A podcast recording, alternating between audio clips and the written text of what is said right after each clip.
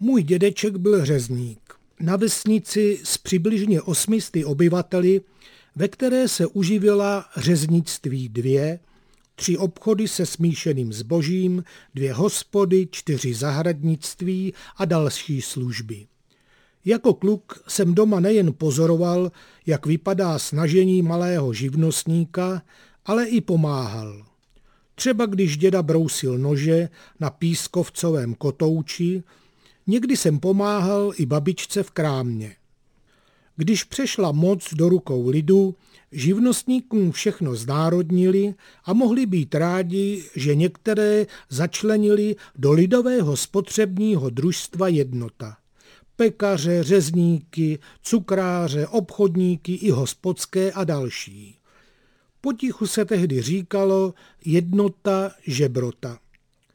Z časů, kdy dědeček ještě řezničil, jsem si pamatoval, nevím proč, kůžičkáře pana France.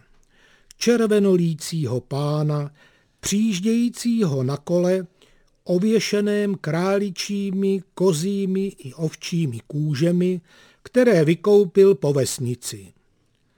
Za mnoho let jezdilo po vsi křížem krážem auto a zpěvavým hlasem oznamovalo. Kara vykupuje kůže. Nějaký čas nejezdil nikdo a kůže králíkáři vyhazovali. Dneska už opět křižuje vesnici motorizovaný kůžičkář, který vždycky fascinoval našeho nejmladšího vnoučka.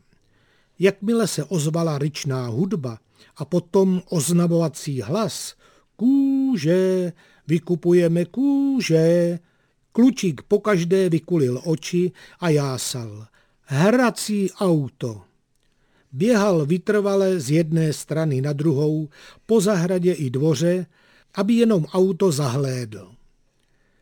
A já vzpomínal na rudolícího pana France a jeho kolo, ověnčené kůžemi všeho druhu.